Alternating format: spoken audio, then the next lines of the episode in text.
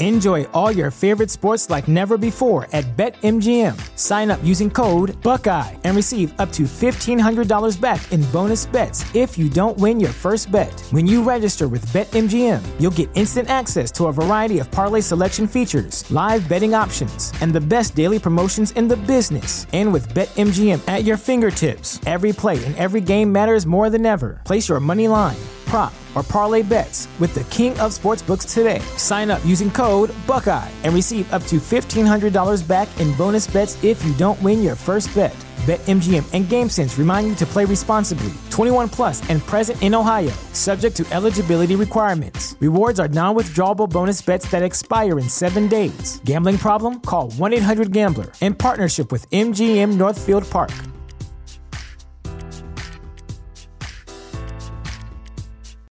Without the ones like you, who work tirelessly to keep things running, everything would suddenly stop. Hospitals, factories, schools, and power plants, they all depend on you.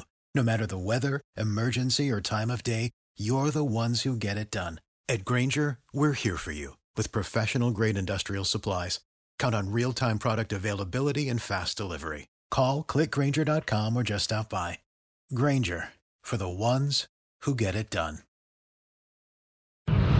TheChairShot.com. Always use your head.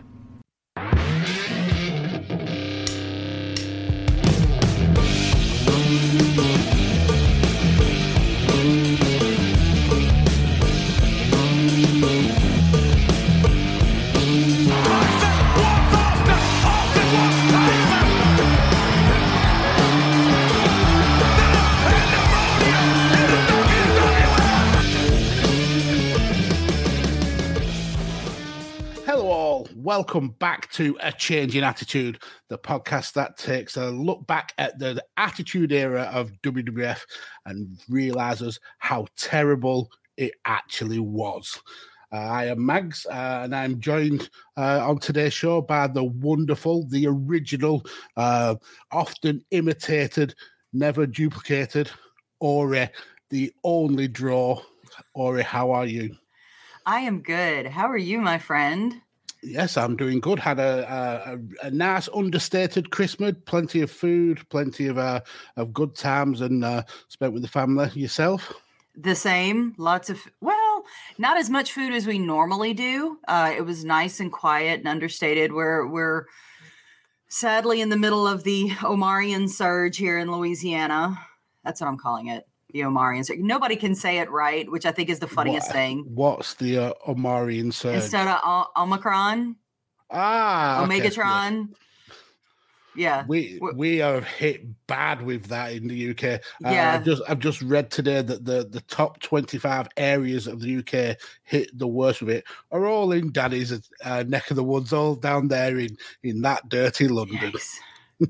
Yikes, yikes. Yeah, it's not, uh, we've got over 500 people hospitalized here currently as of, I Wow. believe, yesterday. Um, almost, I think a little over 18,000 tests and at least 14 to 1,500 new cases. Oof. Two of them being family members of mine, and one of them's my stepdad, and who's currently going through cancer treatments. And so that's frightening. Mhm. um, and we were trying to take you know as many precautions as we could. We're not 100% sure you know nobody over here we could be asymptomatic but none of us have shown any kind of type of symptoms.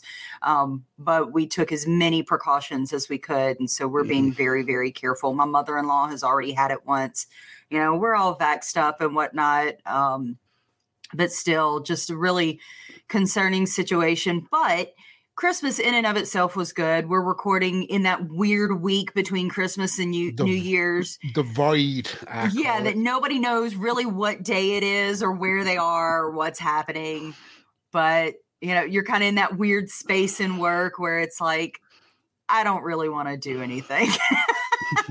but we're getting it together and making it through and looking at this pay per view. Oh well, I mean, we'll get into it. Uh, I don't Of think course, um, of uh, we may not share the the the same viewpoints on it, but uh, I, I, uh, on a serious note, I've, I've got everything crossed for your for your family members, everyone Thank you you. know with uh with the COVID variant. Hopefully, um, it's proving to be maybe not as as deadly as uh, as previous uh, variants, uh, but a lot more kind of infectious. So hopefully, people can can get over it quickly and get uh, uh, get uh, the booster jabs and, and and make sure that they they are doing all that they can to to keep themselves safe. Um, but we're not uh, going on this this terrible journey uh, into uh, into a WWF uh, 1996 pay per view alone, uh, returning again um, and leading this episode, uh, which is going to be fun. Uh, it's uh, Kent's very own Scottish Juggalo himself, Danny. Danny, how are you?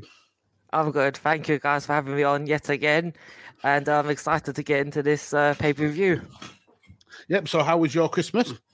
Oh, quite pretty good. Yeah, pretty quiet, just usual. Uh, just around my sisters and things like that, and then uh, just yeah, just spending time with Denise, which I always enjoy. Oh, cool. So yeah, Dan, did you uh, want to take the reins uh, in, in this uh, in this uh, episode? Yep. So we today we're going to be looking at WWF in your house. It's time, which uh, with no Vader, which is uh, I found very it strange. still sounds so weird. It sounds really so It is weird. weird. It's totally weird. It's it's just uh it's just one of those things, I guess. But um, where was Vader at, at this time? Did anyone? Uh, He, look he that was up? sti- no, he was still with the company, and he certainly wasn't Oh. injured. Um, uh, the aim of this show was for him to be defending his title, but uh, Hmm. obviously at SummerSlam a few months ago, Shawn Michaels did a done a Shawn Michaels and uh, politicked his way to to not dropping the title. Yep. Um, so, And supposedly, Vader was injured from uh, the match, I believe, at Survivor Series from Yokozuna.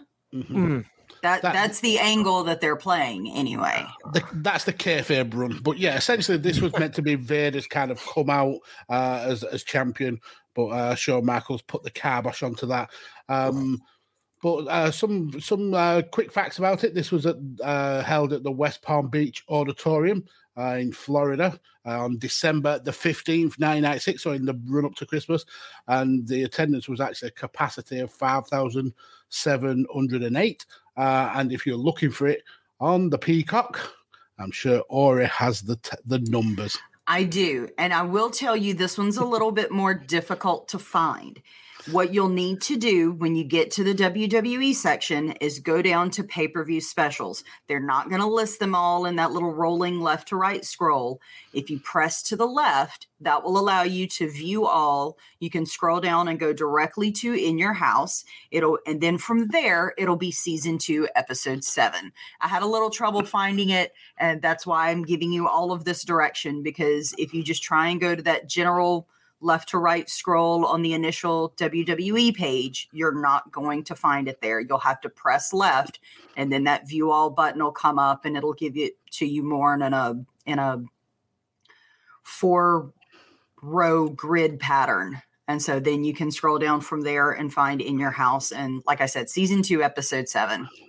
Yeah, very very convoluted on that Peacock app. Uh, I think we are we're very lucky to still have the the actual WWE network here in the UK. Although um, there is talk that Peacock are going to launch in the UK very very soon, and uh, they're Oof. probably Then you can suffer along with me.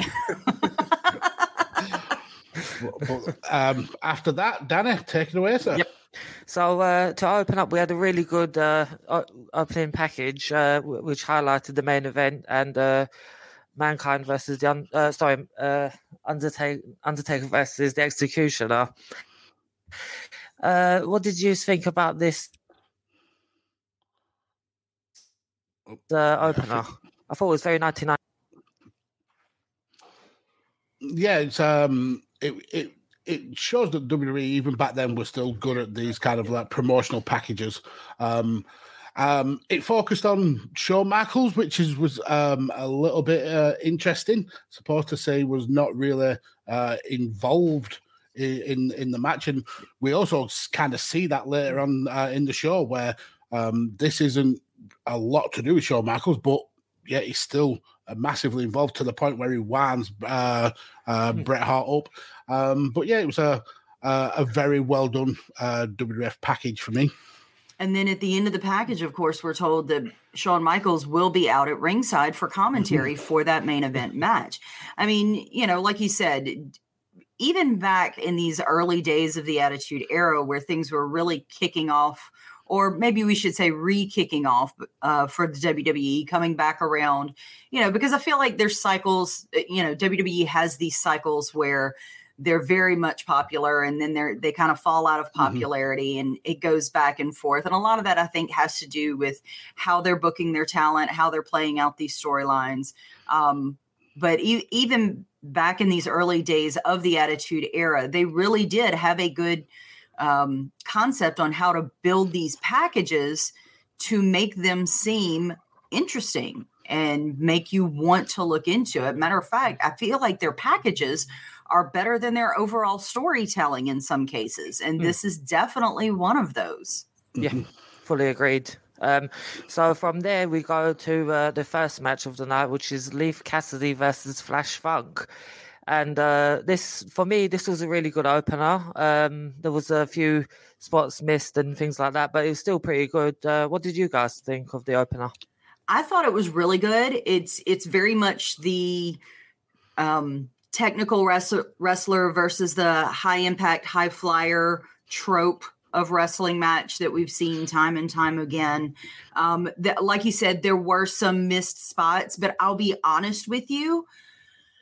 Something about those missed spots, like for example, when Flash Funk goes to try and jump on that top rope and misses with one leg, mm-hmm. I don't think there's sometimes when you have those missed spots that it's just, oh, that's really bad. Somebody could have gotten hurt. But I feel like for some reason in this case, in this specific match, when that happened, it didn't detract from the match. It made mm. it more realistic. Kind of like um when you go to a boxing match and a boxer goes to make a big swing and they miss or they don't hit exactly mm. the right target that they mean to hit you know the other the competitor turns and they end up with a sh- shot to the shoulder instead of into uh, right directly into uh, the jaw so i you know it wasn't so bad that it was like oh hmm. god he completely missed it's like okay he's human you know mm. it, it kind of yeah. normalized it a little bit I, I, don't i'm one of those people that my wrestling doesn't have to be 100% perfectly pulled off all of the time yeah. and i feel like the that both Leif cassidy and flash funk in this match they didn't make a big deal of it you mm-hmm. know they didn't overcorrect it you know what i'm saying yeah because I feel like when you draw that much attention to it, whether it's on commentary or whether it's actually in the ring, it can make it feel a lot worse than it really is. They they recovered from it really well and kept going. And anytime that because I, I want to say that that wasn't the only thing that, that there was some missed opportunities or things that didn't get pulled off quite right in that match, but they played it off very, very well. They used it to their advantage, uh, and it made it feel, you know, because we all know this is this is scripted, this is choreographed. You know, we're old enough to get this about this by now, but it made it. It gave it that little semblance of validity that this yeah. could be an actual fight between these two people. And I appreciated that about this match. But I, I, absolutely agree. You know, I wasn't expecting this much out of this match. I wasn't expecting to be into it. And it did kind of start off really slow. But I found myself as the match went on enjoying it more and more. And I think it was a great opener. It was a great match to start the show with to get people excited. Mm-hmm. Yep, to- totally agree. Um, one thing that really stood out about this match uh, for me though is is why it happened in the first place. Um, there was no. I mean, usually pay per views are are made for uh, matches that have, have a storyline built into them, um, so you kind of get the blow off. This this has had no storyline build whatsoever. There was uh, no real reason why these two would would be fighting on on a pay per view. So I actually did a, a, little bit of a looking into why this was a, a pay per view match because it, it this as good as it were, and I agree with everything Ori said, uh, and and you, Danny, that this was a great opener.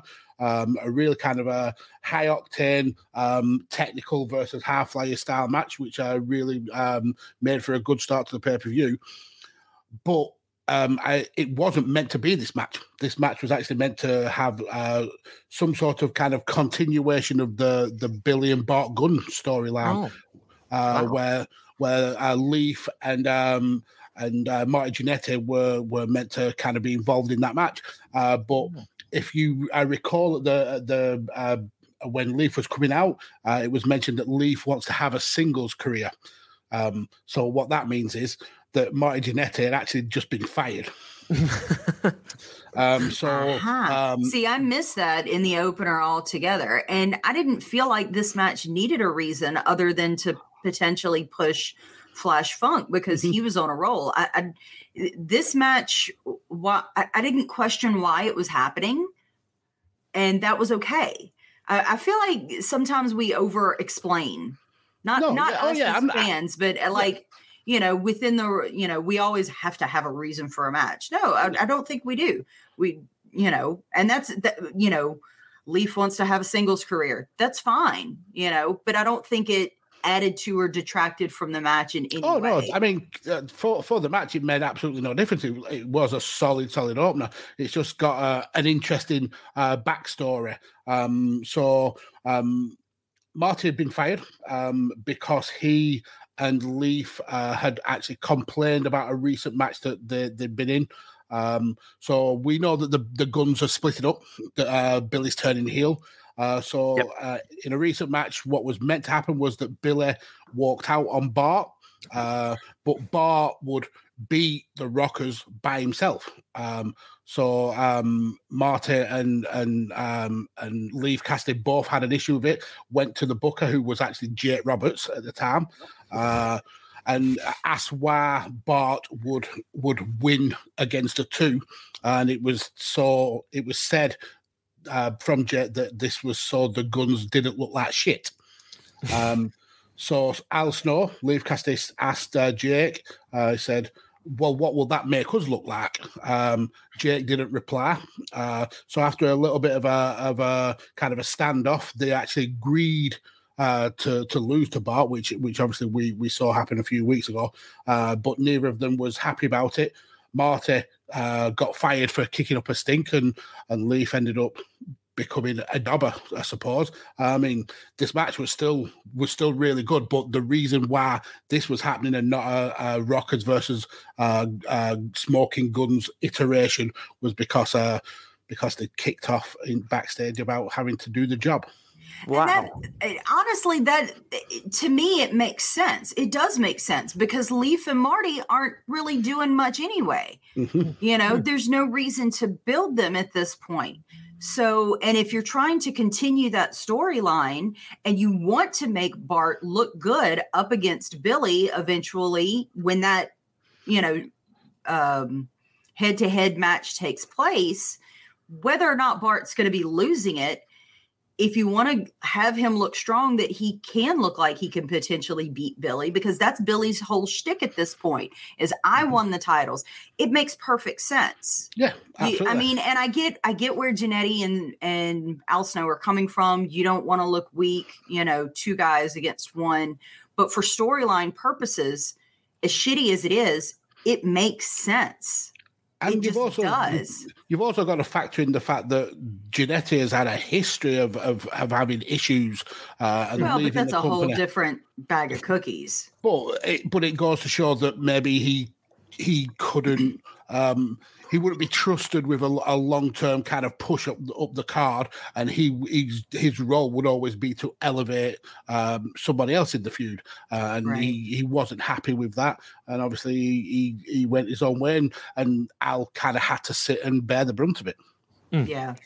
And that's Definitely. that's the hard part, you know, it, it really kind of makes me feel for anyone who's paired with someone like that. Like I get Mhm. it, you want the big push, but you know, if they don't view you that way, then you're not going to get it. You know, and if you're paired with somebody like that who's constantly, you know, upset, arguing, you know, then if something like this does happen and they're fired, then you're you're probably going to be looked at well his partner complained Mhm. we put them to you know despite the fact that if the company put them together that's what's going to happen you're going to be viewed that same way until you you know you're you, you're proven that you can sit down shut up and do the job.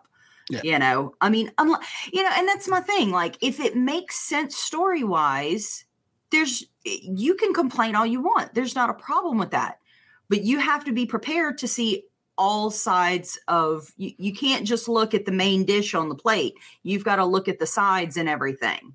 And uh, it, that's the really weirdest thing about this whole situation and this whole era of WWE is or WWF at the time because you've got things that are happening where you've got multiple side dishes going on in the midst of the main, you know, the meat of the the plate. You know what I'm saying? Mm-hmm.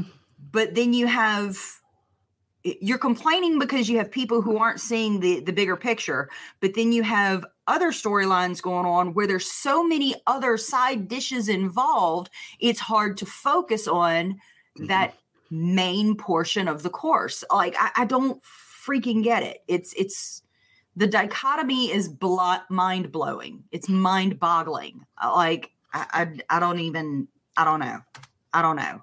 Yeah, but I mean, to, to get back to the match and, and, and kind of uh, put a, uh, a finality to it, I thought this was a great opener. Um, and I agree with you, Ori, about the the kind of like the the missed spots and the and the botches, adding a sense of realism to the fight rather than be a, a choreographed dance. It, it looked like uh, an actual fight. And what really um, piqued my interest was the way that uh, Flash Funk got the finish.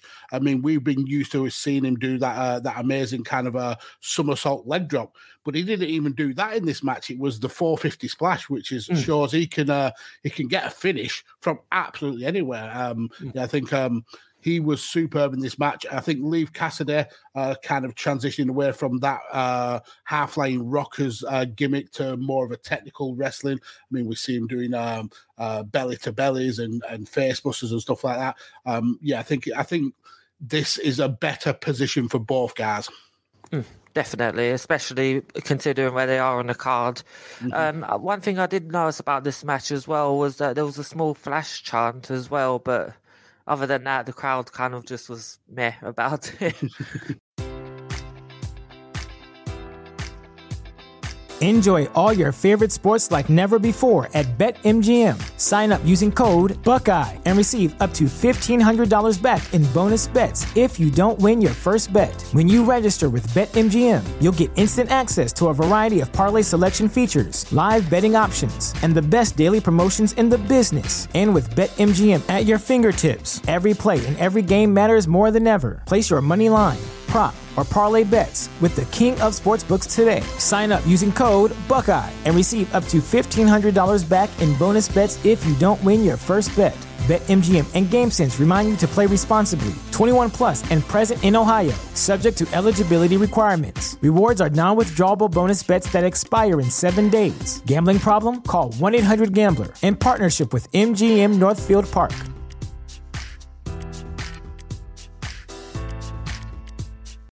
You know how to book flights and hotels. All you're missing is a tool to plan the travel experiences you'll have once you arrive. That's why you need Viator. Book guided tours, activities, excursions, and more in one place to make your trip truly unforgettable. Viator has over 300,000 travel experiences to choose from Everything from simple tours to extreme adventures and all the niche, interesting stuff in between. So you can plan something that everyone you're traveling with will enjoy. Real traveler reviews give the inside scoop from people who've already been on the experiences you're considering. So you can plan with confidence. Free cancellation helps you plan for the unexpected, and 24 7 customer support means you can travel worry free. Download the Viator app now and use code Viator10 for 10% off your first booking in the app. Find travel experiences for you. Do more with Viator.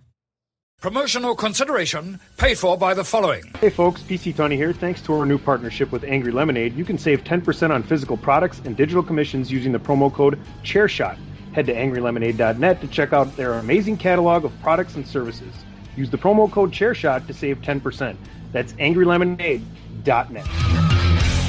But um, from there, we go for the tag team title match, which is uh, Fake Razor and Fake Diesel versus Owen Hart and Bulldog. Um, this match just I mean, if you talk about crowd reaction, to me this this was dead. But uh, what did you guys think? Yeah, I I, uh, I totally agree. I think what kind of confused me was um, Diesel and Razor inverted commas have, haven't had the best of runs uh, since their introduction into the company. So mm. I don't get how they have, have, made their way to the number one contender spot. But it's also um, a heel versus heel dynamic as well because mm. Owen Hart is is definitely a heel. I mean, Bulldog is is still on the heel side, but we're seeing kind of yeah. almost like a um, a face turn with him and, and the Austins and stuff.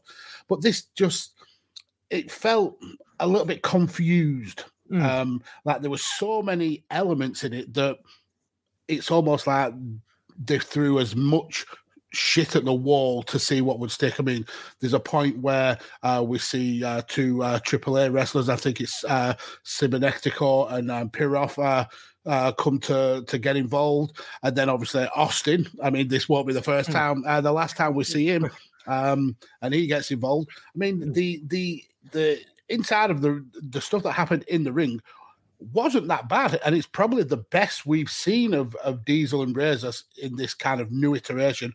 Obviously, uh, Owen uh, can always have a great match with anybody, and Bulldog is certainly no slouch when it comes uh, to uh, to his ring work. But yeah, it just felt confused to me, mm. um, mm. like. Uh, they were trying to uh, sow more seeds of, of storylines that, that needed to be. I think if they'd have sim- uh, kind of simplified it a little bit, we may have got a, a, a much better match. But saying that, I don't think it was a bad match. Uh, mm. Surprisingly, considering two of the players in there uh, uh, at this time in the careers not good. Mm, definitely. Um, just before we go to Ori, I just want to say, did you catch um, Jim Ross's line about uh, WCW in this match? Go on. Jim Ross says, and I quote, they're not regarding uh, fake Razor and fake Diesel. They're not bald or 45 or have artificial body parts, which yeah. is referencing yes, yes. Uh, Roddy Piper's artificial hip. but yeah, I, I, knew I was waiting for that um, WW thing. but what did you think, Ori? I thought once we actually got to the meat of the match and stopped having all these seeds that we're planting and sowing and, and trying to expand upon. Once all that was out of the way, it was good. It was a decent match. You know, I, I thought Razor and Diesel looked fairly decent. Owen and Davy Boy always look great, just about. Um, there's very few exceptions to that. I mean, first of all, we get these guys come in from AAA, which was shocking to me because I never knew that WWF had any type of working relationship with AAA. And more than likely, I, now, Mags, you'll have to correct me on this. Had WCW started that working relationship with New Japan at that point? Um, not not quite yet. Uh, it was certainly in the works, or uh, but this wasn't uh, a new thing for for WWF at this time. Uh, when it gets to usually around Royal Rumble time, you'll see a smattering of uh, of foreign talent coming. Usually they use um, Carlos Colon's uh, group uh, over um, C, C, CWC, uh, but you usually see some CMLL guys come in, uh, but it's only like over the last uh, between 95 96 where AAA have been involved in, in Rumble. It's, it's usually made to bulk out that uh, that Royal Rumble um, 30 man match. And that that makes sense. I mean, but it, it just blows my mind that they had these type of relationships when they're so hesitant to do it now mm-hmm. on the flip side of that they now have large rosters with both raw and smackdown and now they have nxt that they can pull from or they have for the last what eight years give or take so it's not super surprising but at the same token it's like you've had these working relationships before without having to buy out an entire company to build your roster. Why why is that not possible now?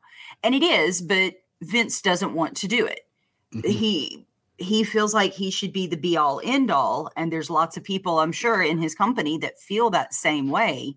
You know they want to be the number one spot for sports entertainment and i yeah. get that but that's part of what made the territory so good was Hmm. having other people from other territories come in and compete against your wrestlers. And i think that's why you know ring of honor and new japan have done so well in the last couple years.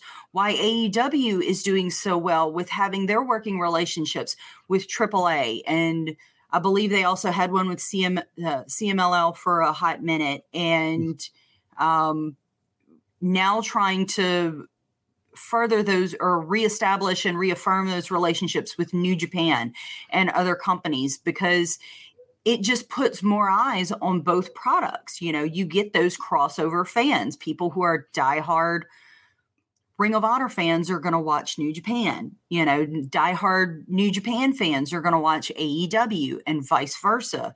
So it, it just it makes more sense. You know, you don't have to buy out and take over an entire company to make this work. It can be beneficial for everybody, but Vince doesn't want that. He only wants it to be beneficial for I'm sorry, that's my soapbox it pisses me off. But yeah, we got the CMLL guys and we got, you know, um information that they would be yeah, AAA guys. What did I say? CMLL, they're mortal enemies. you knew who I meant. We got the AAA guys out there and found out that they were going to be a part of the Royal Rumble. And then later on, we get um, Stone Cold Steve Austin coming out who and attacks a uh, British Bulldog. And they just go at it until they have to be ripped apart. And the thing that got me about that, like, I get it. There, there's already something going on there because of past actions. But Owen Hart just stands in the corner and says, focus on the match. Focus on the match. Really? Mhm. Like, I mean, I know there's some type of, I guess, understanding between Hart and Austin, but still, like, I would be over there. Come on, man. Come on, man. Focus on the match. Something other than just standing in the ring corner at the ring post, waiting to get tagged in. I, I don't know. I have a big problem with all of it. I have, like, I feel like they could have left the AAA guys to do what they did maybe tease Stone Cold around the ring, have do not have them match up at all, and then still what do, do what they did at the end. Davy Boy and Owen Hart retain, and then Austin comes back out, chops chop blocks the knee, and takes him out. I think that would have worked a lot better, continued that little seed of storyline without disrupting from the whole match. Mhm. But outside, like once we got past the whole Austin and Davy Boy situation and got into the meat of the maybe I'm hungry. I keep talking about food. I think I should have eaten before this podcast. There's there's lots of food references today, uh, but I think if if they would have done that and and left left the chop block at the end when they were celebrating in, it would have gone over a lot better. Because once we got past all that, I really felt like this was a good match. It was a decent match. It was worth watching. Yeah, you, you're certainly right, and and the the the, Austin and Owen stuff is it. It can be a little bit confusing if you uh, if you aren't fully aware if you've like been missing roles. Uh, But essentially, their their relationship is they are enemies who have a common enemy, so they're coming together. That common enemy being Bret Hart. Uh, Bulldog is uh, he's kind of um, siding with Brett almost in, in terms of kind of saving him from Austin uh, because enough's enough. Uh, I think he said that uh, in a in a confrontation with Austin earlier. But the the weird kind of um um almost issue between the tag champs is that Owen is never coming to save uh Bulldog. He's letting Austin uh, hit him with chairs. He's letting Austin beat him down. And he's only getting involved once that beatdown is over. So it's showing there's chinks in the armor of these uh these tag team champions. Um, but yeah, you're right. And to continue the the um the food uh puns, um, I think they're milking this storyline, and it's getting a little bit cheesy now. You. Good lord. Uh, what did you think about that pin that uh, Davy Boy Smith? Uh, I've never seen that before in my life. The- he, he was he kind of. Did you see the way he pinned uh, fake it, razor? It was an attempt at a roll up, I think. Mm. but a, a, bad attempt. yeah. But um, straight from there, we go backstage where we see the Nation on of Domination on a very 1996 laptops here. Um, Jesus Christ! This this was horrid. Nobody in that group of the Nation Domination looked like they had any clue what was going on. The two uh, Eminem wannabes were just smiling, laughing, and throwing up hand signals. Uh, Farouk was nodding a lot. Um, yeah, it was ridiculous. But I've got a fun question for both of you. What do you think was on their screen? What were they? I was, was going to say Googling, but Google wasn't there. What were they on AOL? Uh, what were they searching? Sunny. Yeah, I, I, I, mean, she's the most searched woman on the internet. Probably. The Sunny and Sable. Yep. Yeah. Definitely. don't, just don't I, I think they were blank. I don't even. Th- I think they were made to look like they were plugged in, and there was nothing actually there. I'm just glad it, it the was, king was. was just, no, go on. I was, I was just going to say, say um, go on. Oh, no, I was going to say, just don't look at the king's uh, internet history at that night. he definitely uses incognito mode a lot. Um, but yeah, the, the he's segment... the reason incognito mode was made because nobody needs it, to yeah. see that. No, I, I, think somebody saw it by accident and went, "Nope, yeah. we got to make yeah. a mode just for him." This segment went way too long for me. Uh, I get going backstage and showing kind of like a bit of reality of what goes on, but the camera lingered on this group for way, way too long um, to the point where it, it got awkward. It felt hmm. awkward. Uh, and then we obviously then go on to uh, Vince in the ring. And I understand it was because Vince had to leave the, the commentary booth and get, get set up in the ring. So you, you're filling for time. But modern day. Well, Kevin not only that, not only that, you've got to get because Clarence Mason is part of the Nation of Domination as well, but he mm-hmm. was already at ringside with Davy Boy and Owen yep. because he's part of that as well. So it's it's a combination of probably both of those things trying to get Clarence Mason backstage, get him with the Nation of Domination, then also get Nation of Domination in place into where they need to be, get those mics set up, get Vince off of commentary and into the ring. It, it's a lot of moving parts and mm-hmm. I think you know, this day and age the way that things are this match with that segment would not have been right behind each other. No. And, and yeah. what would have made it easier is if uh, months and months ago, Clarence Mason didn't force Jim Cornette on his deathbed to sign those contracts over. Cornette probably in his head thought he was on his deathbed. Let's be honest. but uh, regarding this um, this in ring interview, all I can say is thank Christ for WWE Network subtitles because I couldn't understand a thing Ahmed Johnson was saying. But I will um, say the subtitles, the the closed captioning was a little problematic at some point. Oh yeah, yeah, but yeah. no, I'm yeah. I'm kind of I'm kind of I'm kind of with you. Yeah. um, how but, how yeah. bad did did wrestling affect his life though? He's lost his home, he lost his car, he lost, he his, lost cat, his girlfriend, he lost his girlfriend, he's lost his marbles, he's lost his well, faculties. I don't know if he had those before, but he's still got that big gold chain around his neck, so he can't be doing too bad. Yeah, exactly. but he has no life. His life is over. His life was over when he started wrestling because he does yeah. it for the fans. I will say, you know, is cheesy and kind of goofy as that was in a way it was still kind of endearing and sweet I, I, don't know why but i think it really helped to put the fans behind him because in this whole interaction the, the thing that gets the biggest reaction is him starting that chant at the end. Which felt cringy though. It did but it but at the same time you're going down.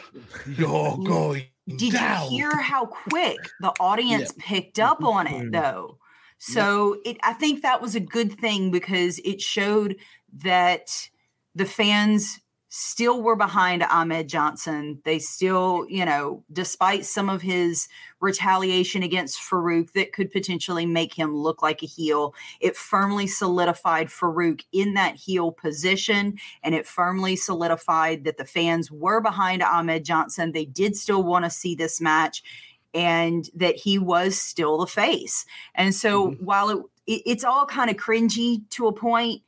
I, I, it worked. It did what it needed to do, and it affirmed some things for the WWF at that time about that potential matchup. Because I think if that that whole segment would have gone over much much worse, we never would have seen this. Yeah. We never w- we wouldn't get that matchup. We wouldn't have a continuation of that storyline. Mm-hmm. Definitely. And uh, so from there, we go to uh, Marc Mero versus Hunter Hearst Helmsley. And uh, to me, this was the match of the night, but um, I'm really interested in hearing your guys' thoughts, uh, especially uh, regarding that uh, video package as well, which was really well done. Um, what did you guys think of this match? It was well done, but it was done out of order because if I remember correctly, you know, so they show the whole thing where Hunter enlists Mr. Perfect, Curt Hennig, and then he dismisses his servant. And I was like, wait a minute, didn't that happen before Hennig turned on Mero? It did, but, but yeah, okay, good. I wasn't in, like in, my memory's not the greatest, but in real life, uh, Curt had left the company by now, so they had to kind of like uh, massage the the the facts to fit they, they had to get some they had to take some creative yeah. license but but that revisionist thing, one, history that wwf yeah. is so good with yeah but one one thing this this video package did show is uh the, the bit that happened before we actually started uh this whole uh journey through the attitude era and that's the the part where um hunter actually brings uh, Sable into the company. And it's Mark Mero who does the the saving. That happened, I think, just before uh, King of the Ring. Um, so we kind of missed that little bit of a of uh, addition to the storyline. I mean, we know about it, obviously, uh, but yeah, again, another really well done video package for me. Uh, even though they did kind of massage the truth to make it fit. Oh, no, you don't say. but overall, the package was good. This is where I had problems with uh, the closed captioning because they kept calling him Mark Merrill instead of Mark Mero, like M E R R I L L. How did I pick? Because I always watch with closed. No, captions. no. How did they not pick up on that? I mean, obviously somebody goes back to caption the shows uh, afterwards. How did they not pick up on the captioning? I have no idea. I think like, they retired after that. This is this is my thought process, okay? And and I'm just coming up with this off the top of my head. The regular closed captioner was out sick that day, so they brought in someone who had no knowledge of the company, had no idea what was going on because there were a lot of things that were said, especially towards um the beginning of the championship match or the the end of the Undertaker match uh, the Armageddon match that were not closed captioned at all. There was a lot of skips in there. Granted, there's okay. as there is normally with a with a WWE show, there's a lot of talking over quickly, you know, back and quick back and forth type, you know, conversation. And so it's kind of hard to get all that out very quickly and type that out. But it's like, really? but yeah, it's it said Merrill uh, repeatedly. At no point did I ever see the closed captions actually say Mero, M E R O. And so my, my my thought head canon, as you were, is that it the the regular closed captioner for WWE was out sick that day. But um, also, there was a really good line from Jim Ross again when uh, just at the start of this match when Hunter and Mark uh, went up against each other face to face. Jim Ross blurted out the line, "They're nose to nose," which gives Hel- which gives Helmsley the advantage. Obviously, taking a piss out of his uh, large nose there, but um... oh, I thought that's not the one that I thought you were going to come out with. I thought you oh. were going to say talk about um, how he was asking Vince if they were neighbors in Greenwich. Oh yes. Like, well, maybe they are now. maybe not at this point, but they're going to be soon. His, um, his best to know all that I noticed. I mean, just. it is a big schnoz. Mm. I, have seen it so in person. Mean. It's it's a very he has a very prominent profile. We'll put it that way. With his pomposity. Definitely, but um, as as we get into the match, we see a Goldust run in here with. Uh, I mean, probably uh, this was the best use of Goldust that I've seen uh, and during uh, these couple of weeks I've been watching. I think he looked really strong here. What did you guys think of Goldust running? So we do have to kind of take it back a little bit because mm. apparently there was a match on the pre-show. Hunter Hearst Helmsley came out, said something to Marlena. Marlena got very offended. Nobody knows what he said. So apparently, this is what prompted Goldust to come out at one point during the match. Uh, uh, Triple H had gone, they had knocked out Earl Hebner, and Helmsley had gone for the belt, brought it into the ring. Mero and recovers. They tussle for a moment with Hebner down and then they both end up on the outside with the belt in the ring. Goldust comes in, grabs it, attempts to hit Triple H, who ducks it. He, Goldust ends up hitting Mero by accident, but then turns around and hits his intended target of Hunter Hearst Helmsley, then drops the belt, walks back out. I can't disagree with you. It made sense. They built up and gave us enough information for anyone who missed the pre show to justify Goldust coming out here. It was a quick in and out and done. He came out, did what he needed to do, and turned around and walked out. There wasn't a whole lot of lingering. Mm. I, I didn't dislike it at all. I thought Goldust looked great. I thought it was very strong of him. He didn't jabberjaw. He didn't, you know, you've got more of that coming, or you know, don't you ever speak to Sable like that again. Blah, blah, blah, blah. You know, there wasn't all that jaw jacking and stuff like that. He came in, took him out, turned around and left. And I think that was the perfect usage of interrupting a match, so to speak, without distracting completely from the match that they've done in quite, quite a while. Mm, definitely. I agree with you. Uh, I think it, it, absolutely made sense. But my uh, issue with it is that uh, after the opener, it happens in every single match. We yeah. get we get interference, and it's it's it's almost diminishing returns when you go to the well so many times. Uh, but in this match, it certainly did make sense. And I, one thing I really did enjoy uh, was uh, we get the kind of start of that uh, that love hate relationship between uh, Triple H and, and Earl Hebner in, in this, where uh, oh. uh, Earl Papa Hebner. Oh, yeah. Uh, Trips tries to kind of intimidate Earl. Earl's like pointing to his bike, saying, "Look, I'll throw the match out. I'm the referee. Respect me." And then there's a, a part where we're doing an, uh, an abdominal stretch and uh, Hunter keeps grabbing the ropes, and we get uh, the Earl kicking the the arm of the ropes. Just um, something they'll revisit time and time again throughout uh, throughout the crib. But I thought that was a, a cool little kind of throwback. Definitely. Um, I just want to say one thing about the Earl Hebner Triple H thing. This obviously would go on until Earl Hebner left the company in 2005. But I hate this because I grew up playing those uh, WWF games and WWE games on PlayStation, and they always they teach you from a young age referees are just subhuman. They're just nothing. Just and when and obviously watching 2000 to early 2000s, referees are just disposable.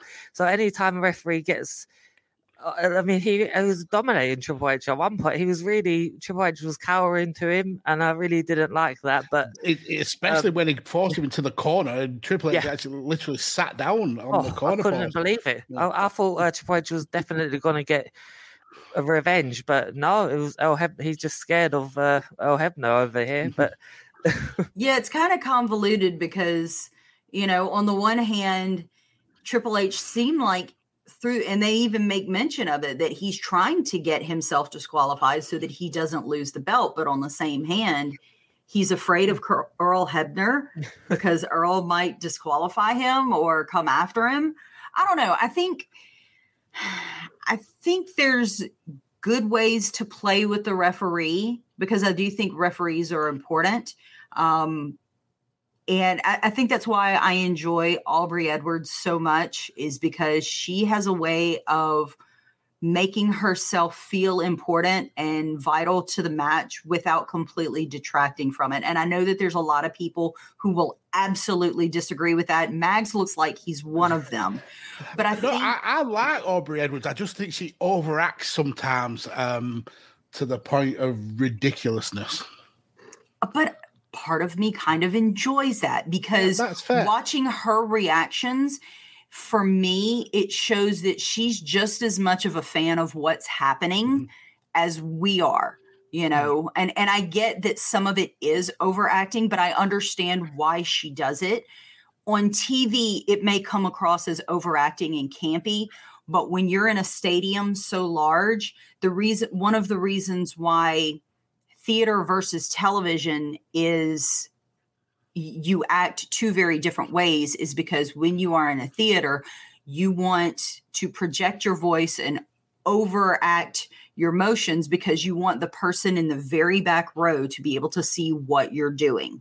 Ver- versus on television you have a camera sometimes right up on you. So you can make those tiny minuscule uh, actions whether it's with your face or with your eyebrows or with the flick of a wrist that a camera will pick up that a theater would not and so I, I get why she's doing it she's doing it for the benefit of the live crowd but it I, I get why people who typically watch via television think it's too much. Y- you get what I'm saying? But I- I guess as someone who did a lot of theater growing up, I can see that. And and I also did extra work. I, I had I had an agent. I was planning on becoming an actress at one point. So I, I get the dichotomy and I understand where she's coming from and why she's doing what she's doing. Don't make me get the monocle out. Why would you need the monocle? Oh, I was an actor. no, no, it's not like that. I was an actor. No, I'm just saying I under I, I have this human experience that I understand and can share. Yeah. God, it's not me bragging. If I was bragging, I'd be like, well, you know, little bit back in the day. I won an award for my acting. Which I did actually, but that's neither here nor there. It's- and- but totally not bragging. I, no, you know what? I will brag because I did damn good in that show, and I was very proud of it. I was very proud, and that was the first year I was ever with that that company.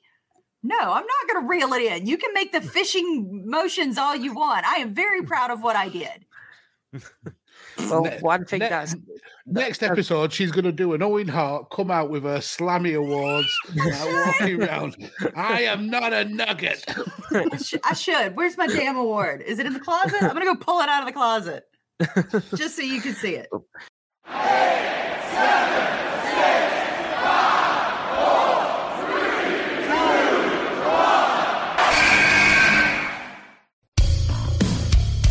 This is your boy Kenny Killer telling you to make sure you check out thechairshot.com, bringing you breaking news, interviews, podcasts galore, everything pro wrestling. Make sure you check it out, thechairshot.com.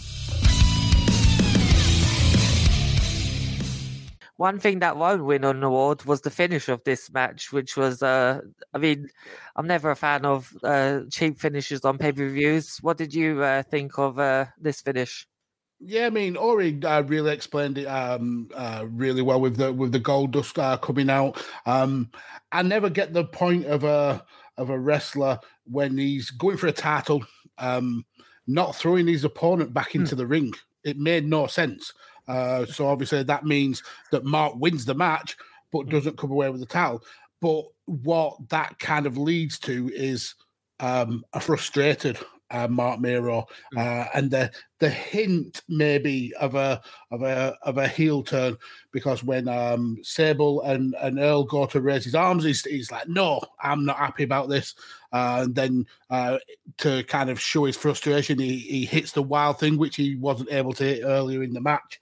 Um, so it makes sense if, if we are going down the path of uh, Mark Mero uh, becoming a heel. But yeah, I don't like uh, schmozzy finishes like this. Definitely, and uh, from there we go from to a, uh, a very good, in my opinion, anyway, a good Sid Vicious interview with uh, Michael Hayes, aka Dok Hendrix. It was That's- good, but too quiet. Yes, Hmm. the audio was shit for Yes, this. It- the- and and I don't know if I should blame it on the audio um producer, whomever was working the audio. I don't know if I should blame it on the mics at the time. Mhm. You know, I don't know if I should blame it on Michael Hayes, who didn't get the microphone close enough to his face. Mm. Like that that's another one of those TV versus theater type things where like I get what he's Where doing. you won an award. no, I, I get what he's trying to Back do. in my day, I won an God award for my Mags. mic work. Screw you, Mags. Where's Tanner? Bring Tanner back. We're gonna kick you off and just bring Tanner back.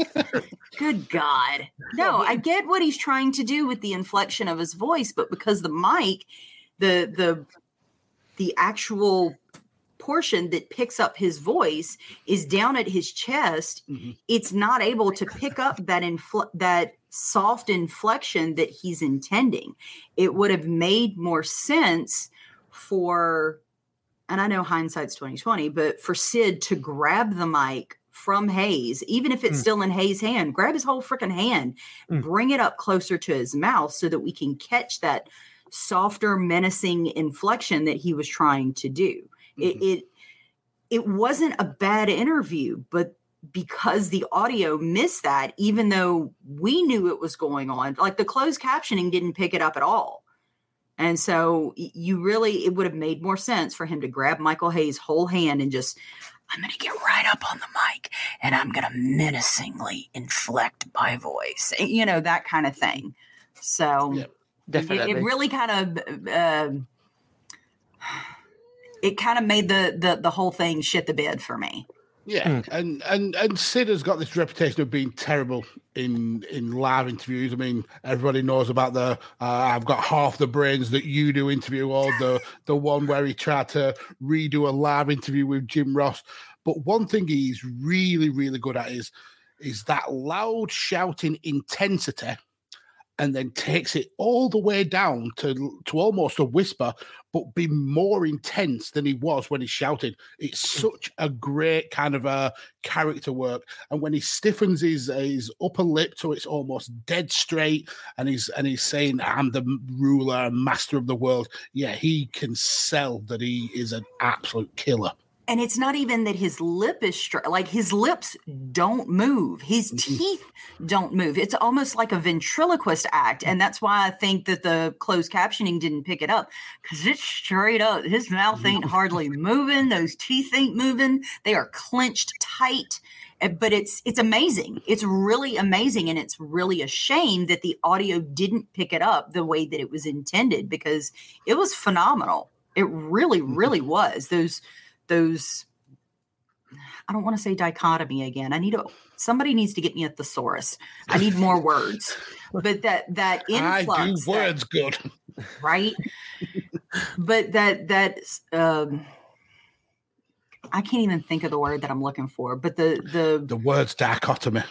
it it is. It really is. But I know there's another word that I can use. But that that vast difference in influx of tone.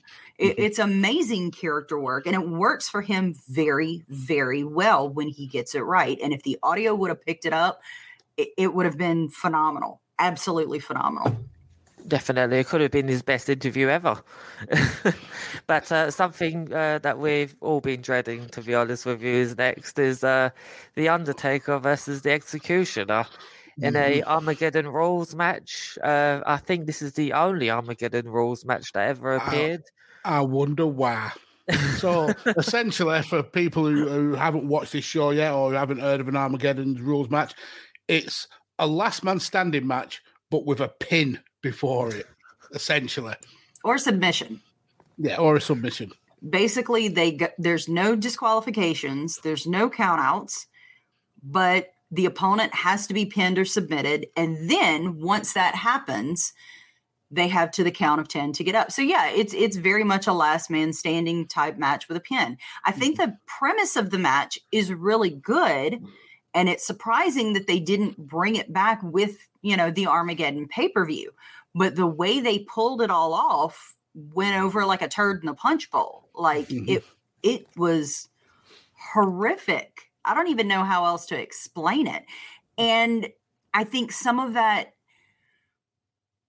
not only has to do with some of the things that the went the went down in the match, but I also think that it had to do with the way some of the things were shot in the match for those of us at home.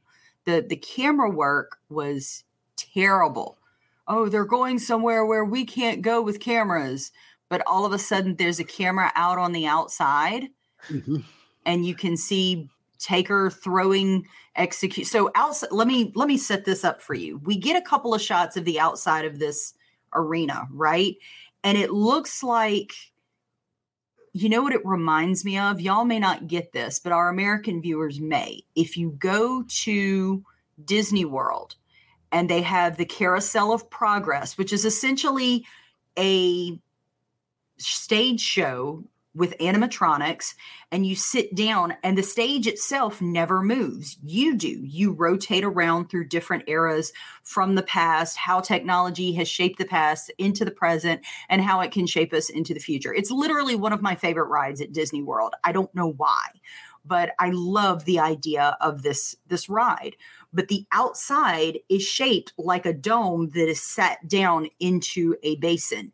And so mm-hmm. they t- Taker essentially takes Executioner, they go up the ramps and they go outside. And then outside of this weird inverted triangle is almost like a levee. It slants down and there's like a pond or some type of water feature. or something. fountain. Yeah. Yeah. There's a fountain on one side and then there, it, it, almost looks like there's a bay behind them or it goes out into the Gulf, maybe something like that. So Undertaker takes him outside. They're looking at the doors, going outside. There's fans running outside to see what's going on. And then all of a sudden, the camera that they have shooting outside to give you an outside view of the arena pans over and Taker is throwing Executioner down this concrete ramp to the water feature and throws him in. Meanwhile, in the ring, Mankind has come out at some point and then they send security out and they start macing him and from nowhere comes a straight jacket that they tie him into it got it got ridiculous absolutely. it was absolutely ridiculous it was the mm. nuttiest thing like I, I don't even like I get it. It's mankind. He's done some crazy stuff in Japan. He can quote unquote take the mace, you know, technically if that's what they were actually spraying. I'm assuming that they've made it sound like they sprayed him at least I would, twice. I bloody well hope it wasn't real mace. Look, Mick, this is going to sting a little bit. Right, but at the same time, can you say, can you not see Mick Foley going, just spray the mace? It'll be fine. I mean, I, I had my ear ripped off. It, it'll be fine. I've lost my teeth. It's going to be fine. The mace is nothing. You know, I've been in a barbed wire rope match where the ring explodes. Like this will mm-hmm. this is nothing. it, and especially cereal. Especially in comparison to the things that we go on and see Mick Foley do. Like I can see Mick Foley going straight up, yeah, just hit me with the mace. Whatever. Mm-hmm. Just have some milk on standby. It'll be fine. Yeah. But uh, we spoke earlier about how um, the the interferences in the matches gets a little bit um, diminishing returns.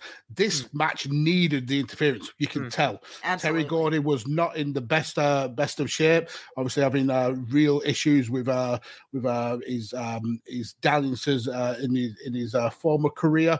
Um, Taker um, did his best to carry the match, but it needed Mankind to be involved because that was what mm. the main feud was about. It was about Paul Bearer and Mankind. Execution it was just uh, a tool to keep this this feud going. Hmm. Um, but the match was, it was just daft. I mean, we get to the point where we're using mankind as essentially as a wrecking ball to destroy the set up at the the, the top of the ramp. As Ori explained, uh, we get the the out, outside padding shot of uh, Executioner rolling down a concrete hill into a puddle. We get we get security guards who all have the same T-shirt on, hmm. uh, looking professional, but all with with uh, kind of Zubaz uh, pants, which looks just ri- ridiculous. Man can't get him maced. Put in a straight jacket. Do the security guards have the authority to put someone in a straight jacket? What the hell is going on there? Uh, and eventually we get Undertaker coming back to to hit the tombstone and and and get the win. So in terms of actual wrestling, there was There was nothing. There was nothing in this match at all. Probably a minute and a half of wrestling. It was all just filler to kind of stretch it out, to keep the storyline with Mankind and Undertaker going, and to uh, essentially just throw poor Terry Gordy into a freezing cold puddle of water. Ridiculous, but fun. I enjoyed watching it because of that ridiculousness. I, I can't say the same. I wanted, I really wanted to, and I was it. To me, it was it was bad ridiculous. It wasn't funny ridiculousness. Like for example, the exploding barbed wire match between Moxley and Omega. That was ridiculousness that I could laugh at, especially towards the end. And I know a lot of people had uh, issues with that end, you know, but I could laugh at it. I could see through it, but this was not it. Not for me. You know, uh, I, I get why you would find that hilarious because you're a very strange and unhinged individual. But wow. Sorry, I haven't won a Tony Award for my performance on Broadway well, neither have I. yet. No, that'll never happen. Just happen. Tony nominated. No, never will happen. But you know, I, I can understand why you would see it that way because it was it was ridiculous to the point of absurdity. But I wasn't to the point of enjoying it for its ridiculousness. I was just like, this is it's it's too much of one thing and not enough of something else Mhm. A- and, i think you know the the discussions that we've had about you know the undertaker mankind storyline being a, a payoff in reverse um it really this very much lent to that that thought process where the bigger matches happened in the beginning and now they're paring down. And if it because i don't have the you know the the the future knowledge of knowing where this goes if it's cooling it down to a point to where it can be built back up then yes i'm here for it. I'm all for it. I don't see that at this point. I kind of hope for it because otherwise none of this makes sense. It, it's it's ugh, I don't like it. Oh, and I set off my Alexa by accident. She's telling you the results of the next pay per view. That's why. I guess. This storyline doesn't go anywhere, Ori. and it's absolute shit. Why are you watching this? Because I have to. I think there was um, a good point made uh, when I was reading uh, some bits about this as well. It seemed that they tried to copy uh, Roddy Piper Goldust Hollywood Backstreet Brawl earlier in the year at WrestleMania, but failed miserably here. I mean, just yeah, very, just- very miserable. but uh, something that didn't fail, well, it, maybe it did, was uh, this Bret Hart interview, and it was very telling because uh, halfway halfway during the interview, Shawn Michaels' music plays, and I think you, Bret Hart is really pissed off. But I couldn't tell if he was working or shooting there. But it, felt real. That yes, definitely, and that to me was WWF 1996 slash 1997 in a nutshell, where Bret Hart's given a good interview only to be interrupted by the Heartbreak Kid. Uh, what did you think of this interview? Yeah, um, it, it felt like it was starting as a typical Bret Hart interview. Um, he he tends to say a lot of the same things, run through his catchphrases, uh, but when that Shawn Michaels music hit, he went off. Um, he was fuming, absolutely fuming. Um, so I, th- I I think there was a little bit of shooting this because clearly we're getting to the point where these two uh, really have a have backstage heat. They really have like a a personal uh, rivalry. Um, so yeah, I, th- I think it was um, very, very, very much a real thing. And I think this is the era where Russo's getting a little bit more kind of leeway uh, with his booking.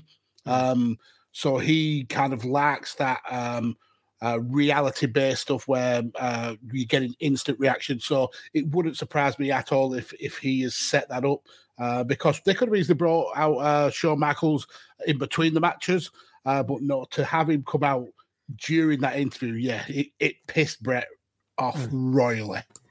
So here's my thing. Okay. And this is just me spitballing here.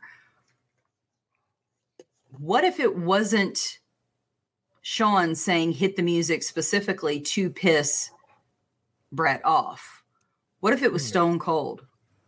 Mm. Because it makes sense in the fact that Stone Cold has this beef with Bret Hart, and part of Stone Cold's bitching has been you're coming out here interrupting my interviews. You're asking me about so and so, uh, Bret Hart, when it's my interview time. You're going to their house, but you got to fly me all the way to Connecticut to do an interview, but you can interview them at home. You know, furthering because we got to remember while Stone Cold is not technically on this card at all, he's still a major player in this whole Shawn Michaels uh, Bret Hart situation. So it would almost, in my head, make more sense to be like Stone Cold just happens to be sitting in the sound booth, like, okay, yeah, you got Br- Michael's music queued up. Yeah, what what button is that again? Okay. Psh. I mean, don't get me wrong. I, I I get the the tension between Hart and and Shawn Michaels. I think it's there. It does feel very real, but it also would make sense to have Stone Cold initiate that to cause them the same Mm. type of problems that he's been having. Now, granted, this is in my own head. I don't know that any of this is real, but it would make sense to to work it that way, especially because since later on we get Stone Cold coming out and again chop blocking a leg this time to Owen Hart. It, it just I don't know. Some of it makes sense, but the thing that really caught me about this whole situation is that once we get visual on Shawn Michaels and he comes out, he has the scruffy, short trimmed beard. We haven't seen Shawn Michaels like that before. And I think that I think that was an indication of him turning heel officially. And of Mhm. course, his actions at the very end of the match definitely solidified his heel status and him going heel. So, but I think I think that's one of those visual cues that WWE does that nine times out of 10, your baby face is going to be clean shaven. Your heel is going to have it's it's almost like a mask. You know, they're they're hiding something. They're hiding their kindness. They're hiding their their intentions behind a mask. And whether it's paint or whether it's a beard or whether or not it's a full grown beard closer to what you have Danny or something shorter shorter crop like Mags has it, it's a visual choice to try and trick your brain into this may not be a good guy not saying that you guys aren't good guys. Well Mags isn't. He's terrible. But wow. Wow. Uh, but but you do make a good point. Um one thing i i noticed um if i was a fan uh, and a kid back in, in in this era who am i actually meant to root for in this whole situation? Bret is uh is obviously uh showing heel like tendencies especially with the stuff with austin recently. Um You've got Sid, who was a face and is now with the Jose Lothario stuff showing heel out tendencies. You've already made a great point. Shawn Michaels comes out with a beard. He's been a douchebag on commentary. Um, he's a heel. Austin is clearly still a heel, although he's kind of transitioning to that kind of cool heel. And then you get uh, Owen and Bulldog coming out, um, who are also heels. This was full of heels. There was no real kind of face to to cheer for in this match, which for me made it really um, interesting. But I can see as a fan where you could be confused at, at what was actually going on. Definitely. I mean, from there we go to, as you said, the uh, world title match: Bret Hart versus Psycho Sid. Um, yeah, it's been pretty much covered. I mean, just Shawn Michaels comes out on commentary, just being doing Shawn Michaels things. Um, I, I did one thing I did like about this match was Bret Hart working the back throughout the entire match to. Mhm. obviously play into his finisher. But uh, as a match, what did you guys think of this? Yeah, I mean, I agree. I think one thing that Bret Hart does really well is focus on body parts, mm. and uh, we we see it all the way through his career that he's so good at, at, at, singling out a certain body part and, and really telling a story in a match, even with a, a, a wrestler uh, who may be a little bit more rudimentary in terms of technical skill, like like Sid is. Um, and again, we get that um, that interference, uh, but kind of like the the the Mankind match, this made sense because there were so many kind of um, roles in play and so many kind of like feuds going on between the between all the players. It actually made sense for for Austin to, to come out. He's been a douchebag all of the show. He's done uh, the the whatever he can to kind of ruin Bret Hart's comeback uh, to to the WWF. Um, and and then obviously Bulldog still has his issue with him, uh, mm. so it makes sense for uh, for for that to be going on. But the match is is nothing to write home about. Certainly not the best match on the card, and uh, certainly not Bret's um, uh, best match. But it did what it needed to do. It, it got Sid um, uh, out of the show with the with the towel. It furthered that feud with Bret and Shawn Michaels because obviously uh, Bret essentially uh, Shawn essentially cost him the cost him the the the title. Um, and it also kind of um, uh, hints at further feuds, the the kind of uh, the parfacing that Sid does with with Shawn Michaels, and Shawn is is um, eager to get involved if it um, affects Bret, but he, he kind of looks like he's scared of Sid. Mm. Um, so he's, he's, maybe not as willing to get involved in, in that way. Um, the finish was a little bit silly, I suppose. I mean, but it worked. Uh, it, like I said, it, it kind of added to that that feud of of, of uh, Bret and, and Shawn Michaels. Um, but yeah, I didn't hate the match. It just wasn't the best match on the card. Hmm. Yeah, I kind of feel the same way. You know, it, it kind of helped to further push storylines. Shawn and Sid, Shawn and Bret, Stone Cold and Bret, um, Shawn f- more firmly, especially post match, the way he's speaking to fans, the way he's acting mm-hmm. with fans it firmly solidified him in that full turn to heel.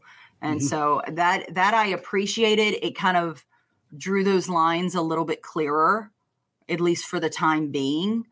Um, and I think you know we've talked about it before with Sid doing the you know what he did in the match to win the title to Jose Lothario. We kind of had a okay, is Sid the heel? Because we were trying to make him the heel. And I think they realized at this point, Sid's not going to be a heel, no matter how they try and slice it.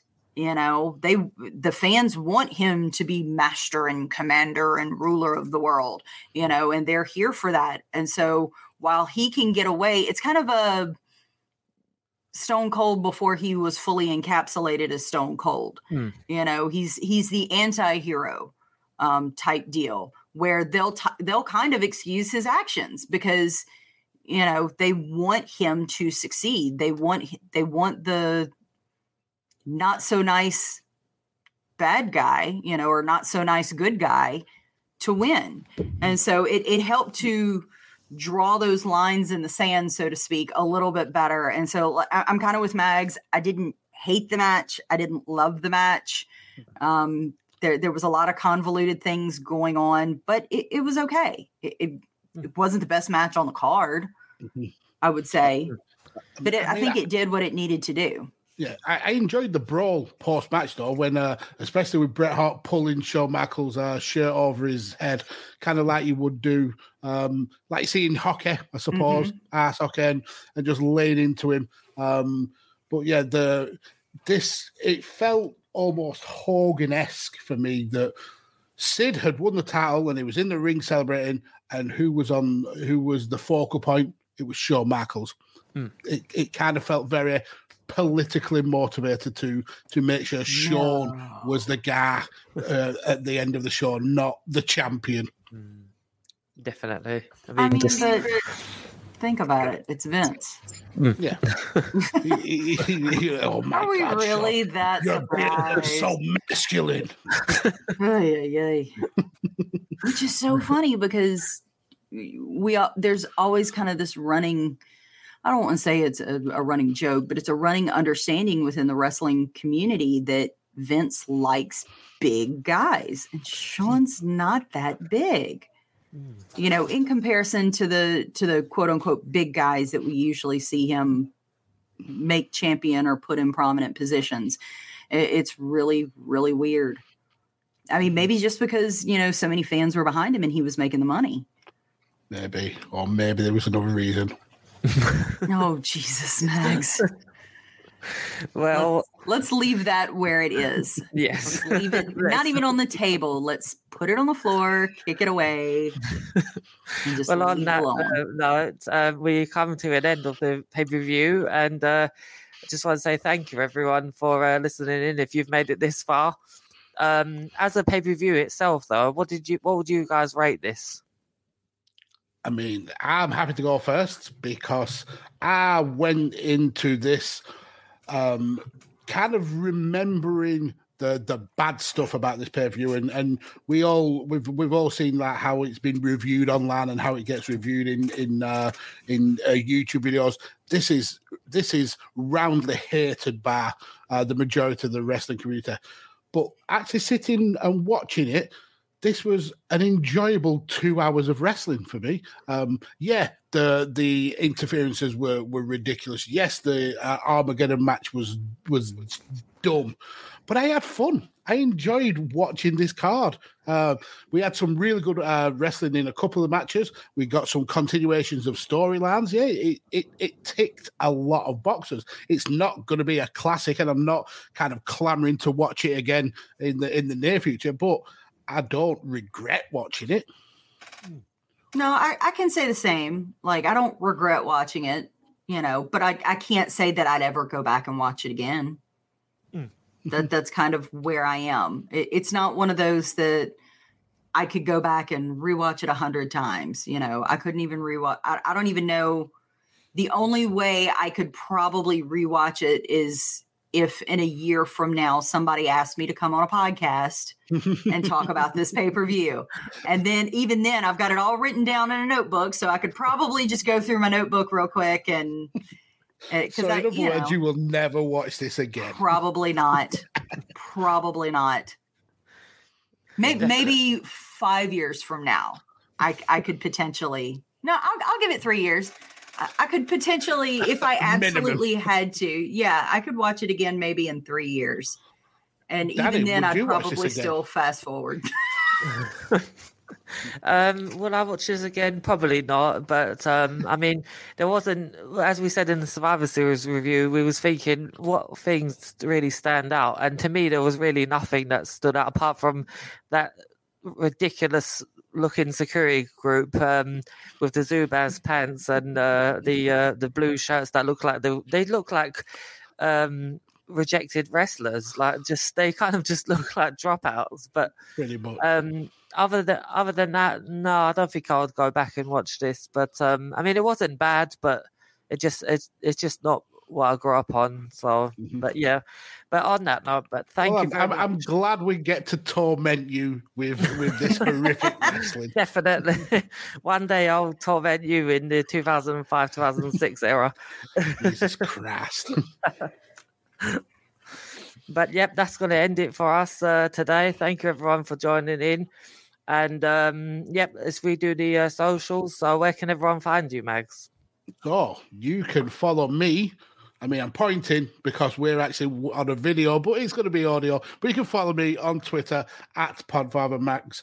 Uh, I'm involved in so many different podcasts, just too many podcasts. I really need to cull my my amount. But I cover wrestling. But you will? football. No. I'm definitely not going to. No. I'll probably add to it. Uh, but I cover wrestling, football, MMA. Uh, wherever you hear a podcast, you can hear the the dulcet tones of my voice.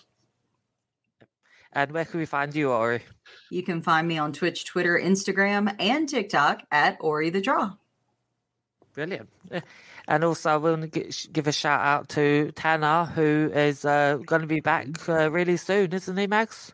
No, I don't know who that is. yeah, he is. Tanner finally uh, getting to the end of uh, completing his move across Texas. Um, so yeah, hopefully he'll be back in the in the coming weeks. Uh, so yeah, we'll, we'll we'll hear the Texas gentleman again. And if you want to torment him and tell him to hurry his butt up, you can catch him at Radio Techers on Twitter or Texas Gentleman underscore. You can. Brilliant. And you can find me on Twitter only at uh, Scottish Juggalo. I may not sound Scottish, but I am. And uh, thank you very much. The more you have to tell it, the more I don't believe you are. It's like the lady doth protest too much. Yeah. you're you're killing my gimmick there. but thank you everyone for uh, tuning in, and uh, we'll see you. Uh, we'll hit next week. Don't forget to check out all of the shows here on Ch- Chairshot Radio Network, such as um, Lucha Weekly. um, Underground. L- yeah, Lucha Underground Weekly or Luch- Lucha Weekly Underground. I'm trying to remember. It's, it's, it's Lucha Central. Lucha Central. We, God, I would like to formally apologize to Miranda Morales. The good thing is she doesn't have Twitter. She's the Twitter's heroine. So That's right. She can't right. blast you on, on the socials. no, but I do follow her on Instagram, so uh, you know Oh, I might get an angry. a- e- Yeah. an angry DM. That's it. I do apologize um, to the queen of soft style, uh, but you can catch Lucha Central, Mm-hmm. DWI, Bandwagon Nerds, the Greg DeMarco Show, so many is other War. Yeah, Pod is so many War, great- so so many great shows. There's Mm-hmm. a new show every day. Check it out. And don't forget, you can also go to Pro Wrestling Tees, ProWrestlingTees.com forward slash the chair shot and pick up your own chair shot shirt, including chair shot 316. But pay by PayPal. Don't put your Yeah, details no, in. No, do PayPal. Always PayPal. Hoy. Anyway, but thanks for joining us here on Chairshot Radio Network. We will see you next week. And don't forget, guys, always use your head. Guten Tag. Bye.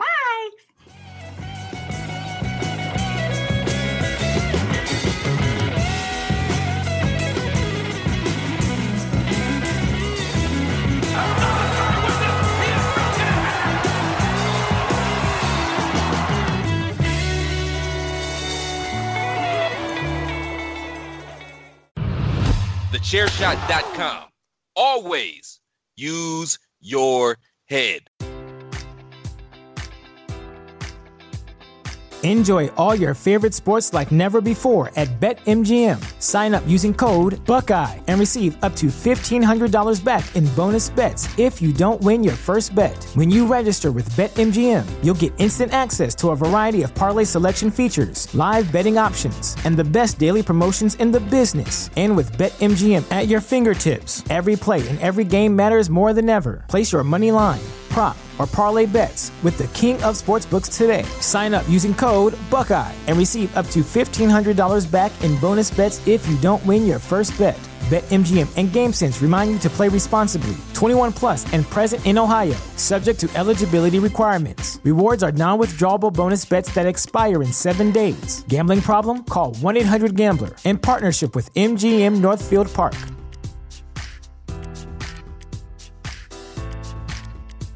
You know how to book flights and hotels. All you're missing is a tool to plan the travel experiences you'll have once you arrive. That's why you need Viator. Book guided tours, excursions, and more in one place. There are over 300,000 travel experiences to choose from, so you can find something for everyone. And Viator offers free cancellation and 24 7 customer support for worry free travel. Download the Viator app now and use code Viator10 for 10% off your first booking in the app. Find travel experiences for you. Do more with Viator.